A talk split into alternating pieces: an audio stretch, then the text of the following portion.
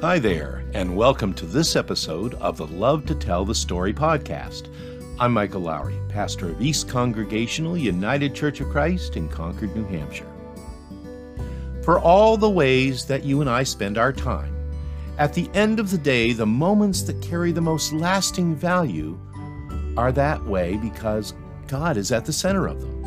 It's all about time well spent. And that happens to be the title of today's message, which is based on the story of Mary and Martha from Luke 10, verses 38 through 42, and begins with a little snippet of a song you might just recognize. Five hundred twenty-five thousand six hundred minutes, five hundred twenty-five thousand moments so dear. 525,600 minutes. How do you measure, measure a year? In daylight, in sunsets, in midnight, in cups of coffee, inches, in miles, in laughter or in strife. 525,600 minutes. How do you measure, a year in the life. Speaking of great songs that get into your head, you'll be singing that all day. I, I'm convinced. Now, if you don't recognize the words, let me just tell you that these are the opening lyrics from a wonderful song from the Broadway musical Rent. It is called Seasons of Love, which itself is a story of a year in the life of a group of young adults living squatting really in an inner city tenement. Now, that, that uh, musical has been around 25 or 30 years, it's been played again and again, but that song has taken on a life of its own. Uh, you hear it almost every spring at a high school graduation ceremony. It seems to pop up on television newscasts every year just around December 31st when we're all busy trying to measure a year. Because, yes, in case you didn't get it, there are 525,600 minutes in any given year. And in case you are wondering, and because I'm fascinated by stuff like this, this all breaks down this way to roughly 43,800 minutes a month, depending on what month it is exactly 10,080 minutes a week and a whopping 1,440 minutes a day. And here's the thing here's the thing we got to remember. No matter how we try to break it down, no matter how we try to measure them or add them up, at the end of that day, the month, or the year, that's all the minutes we get. Never any less, Never any more than that. So, the question becomes then how are we going to make use of that time? What choices are you and I making every day with those 1,440 minutes? Well, there was actually a study done a few years back by the U.S. Bureau of Labor Statistics. Actually, uh, to tell you the truth, because I looked it up yesterday, this study gets done over and over again over the course of several years. But uh, the one that I looked at was a few years old. Interestingly enough, I'll tell you up front, even the study from this past year kind of tracks very nicely with this one. So things haven't really changed all that much. For instance, it was discovered in the survey that on average we spend eight and a half hours a day sleeping. I wish I could say that, but anyway. That's not all that surprising. But the fact that we spend only 3.8 hours engaged in working or work related activities kind of is surprising. The study also revealed that only 1.8 hours per day is spent in cooking, cleaning, and taking care of the house. And that, by the way, also includes yard work. And, and, and hey, I use just that much time in moving, mowing the lawn. In addition, it says that caring for household members, which includes children, only takes up a couple of hours a day. I would dispute that. Maybe we're talking teenagers, I don't know.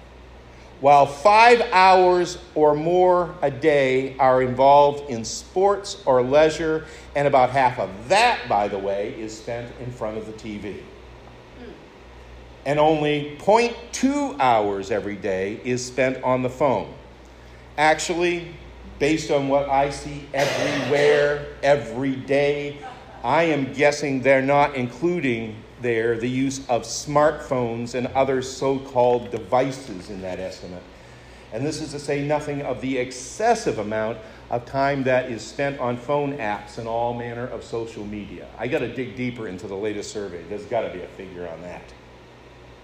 But perhaps most interesting of all, and the reason I'm sharing it with you today, is that in this particular survey, religious and spiritual activities accounted for only 0.15 hours a day, which amounts to less than 10 minutes. 10 minutes. Didn't mean, need to do that for emphasis, but it worked. Now, let's be fair about this. This is averages, first of all. And that's not really considering and putting the day of Sunday into the mix, nor does it appear to include people who are deeply committed to their faith and involved in their churches. But I think you get the point of all of this. That oftentimes the things we consider to be the most important things in life will end up getting short shrift in the time that we give to them. The bottom line, as I said before, is each and every one of us are given a finite amount of time. And time is always ticking away. Most often without our even realizing the extent of it.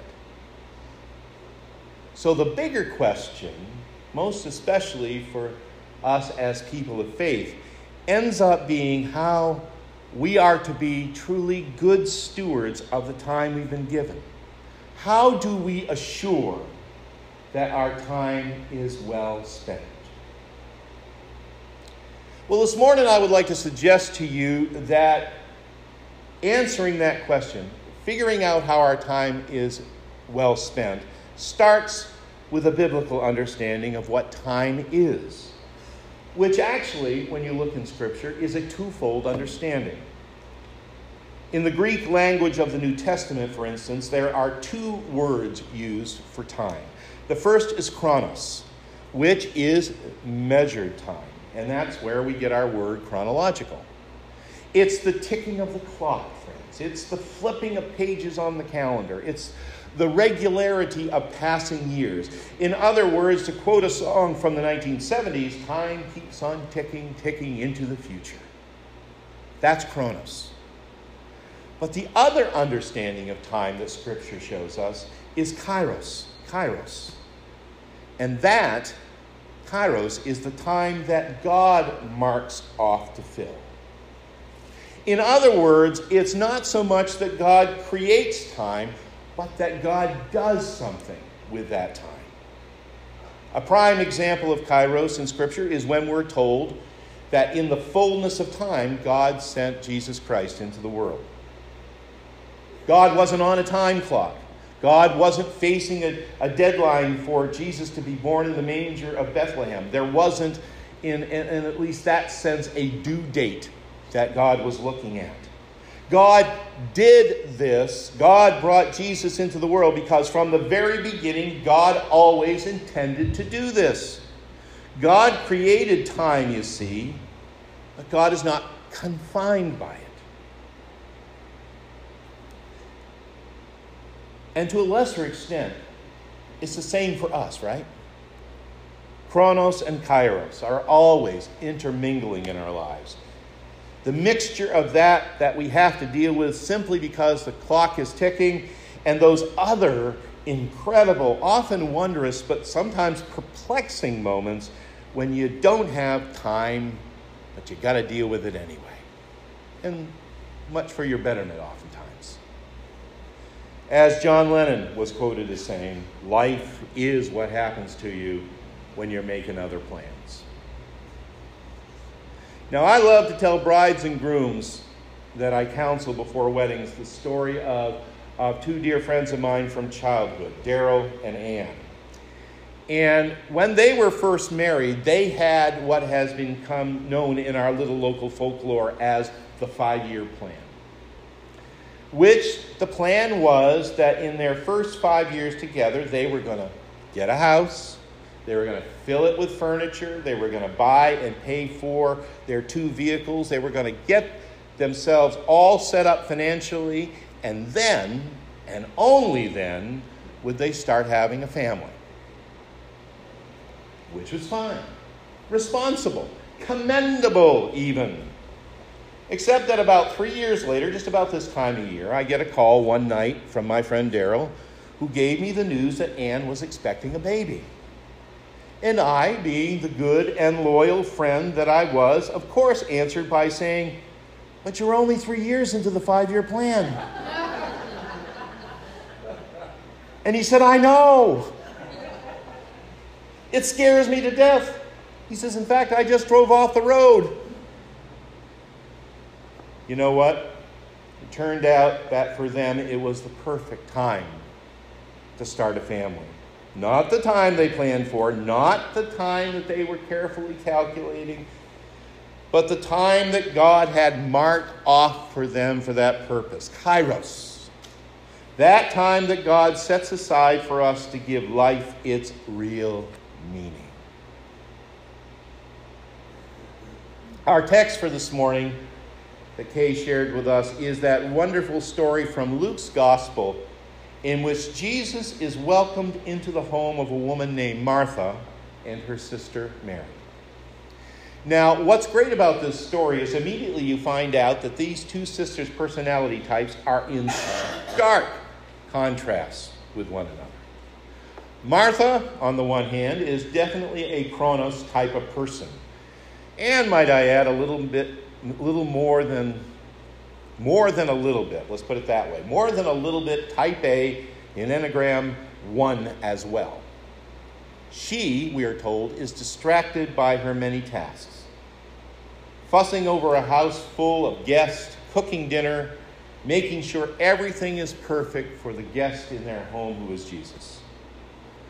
Mary, on the other hand, recognizes what's happening around them that evening. And she can see just who it is that's at their table. Mary is a Kairos person who inherently understood that in Jesus, God was in the house and was filling that moment with meaning.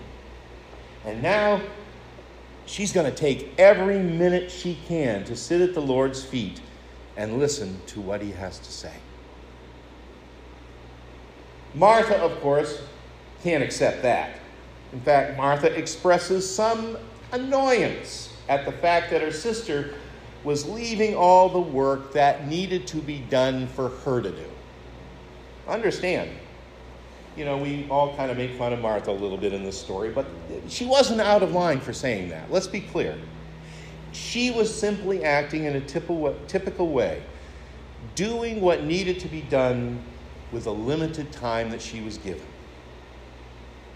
As far as Martha was concerned, it was a good thing that she was taking care of things, that she was being a good hostess, that everything was getting done the way it needed to be done. But Mary, you see, was doing something different. The one thing that was more lasting and important. And as it turns out, Jesus commends her for this, and he says, Mary has chosen the better part, which will not be taken away from her. You see, what this gospel story reminds us of is that there are many ways that we can spend our time. And that for all the ways we can choose to do that, considering all the many demands that are made of our time and all the choices that we have to make regarding those demands, at the end of the day, literally, when those 1440 minutes have been spent and they're gone, the moments that carry the most lasting value are that way because God is at the center of them. Likewise, what makes our lives more than merely four score and ten, but something of real meaning, is that it involves reverence and respect for God.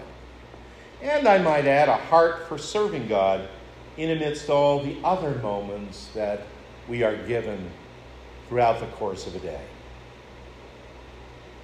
To put it another way, friends, we are each and all called to be stewards of time. And what that means is that we're to be discerning what it is that God is up to in our lives and in our world, and then make our choices accordingly. Ultimately, says Jesus, the better part is to be like Mary, choosing to focus on what God is doing so that God will fill up that time with meaning. Now, does that mean we should never again set our alarm clocks? That we should lose our appointment books? That we ignore the deadlines that are set in our places of work or by our creditors? Does this mean that we're supposed to decide to live our lives from day to day without any kind of routine, scheduling, or accountability? Tempting though that might be at times, certainly not because there's always going to be a place for chronos type of living. Because, like it or not, the clock is always ticking. There will always be stuff that you gotta do and stuff that you gotta do on time. But maybe what all this does mean is that we should rethink the choices that we made about this gift of time. And then seek to choose wisely what will make that time truly well spent. It's okay, you know, to stop once in a while and take stock of your usage of time. You know, I've been telling people the best part of our vacation last week was asleep. I really, we, I slept beautifully. We got up fairly early in the morning, and I, and I have to say to that, there was uh, one of the other great parts of this vacation were those first few minutes of that day and sitting out on the porch and watching the sun and hearing the lake and hearing the loons and all of that. And it was really nice to stop, even for a few moments and I've been thinking a lot about it, and, and I'd like to challenge you every day this week to do kind of the same thing. To take five minutes off, to just stop for five minutes. Because that's all you need, five minutes. Understanding, of course, that you need to spend those five minutes alone and in silence. And, folks, that means no TV, no radio, no Wordle, no crossword puzzles, no tune blasts, cell phones off, and not just on vibrate, with nothing else to distract you. Five minutes, that's all we're asking. Five minutes to experience what it feels like to not spend that time on anything else that's clamoring at you. And as you're sitting there, ask yourself, what do I think about this?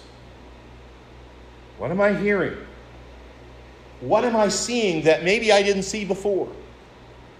And if I could spend time today doing something somewhere that would give this particular day fullness for me, if I could involve myself in something that would help me to know the presence and power of God in and through my life here and now, what would it be? I know that's a lot to ask for five minutes.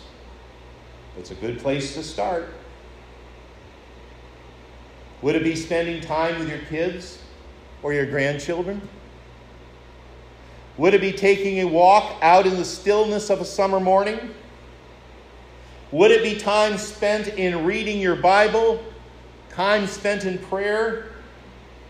Could it be answering that persistent little voice in your heart that's been telling you for a long time now that there's a better part to your life?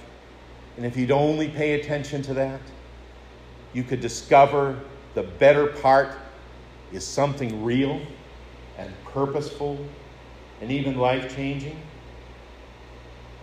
Just try it, friends. Put down the phone and try it. Because there's never been a better time than right now to make this a spiritual discipline in your life. This is how time intersects with faith, friends. And how it not only becomes a blessing to you, but also to others. The way you spend your time, friends, can be a blessing not only in your own life, but that of your family and, and your friends, your neighbors and coworkers, even perfect strangers. And might I add, it's a blessing to those inside and outside of the church. There is a reason, after all, that, that time is one of the so called three T's of stewardship, right there with talent and treasure. 525,600 minutes. How do you measure a year in the life? More immediately, how do you measure a day, friends? How do you measure an hour? To quote that song from Rent again, the chorus of it, in fact, how about love? In this instance, in the love of God permeating your time. I have to say that would most certainly be time well spent, and it'd be the better part. May God bless you this week in your spending of time. And may our thanks for all the time we're given be unto God. Amen and amen.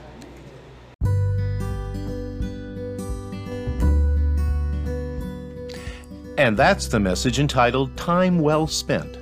It was recorded during our July the 17th service of worship at East Congregational Church in Concord, New Hampshire, where, by the way, we gather for worship every Sunday morning at 10 o'clock at the church on 51 Mountain Road, just off exit 16 of I 93.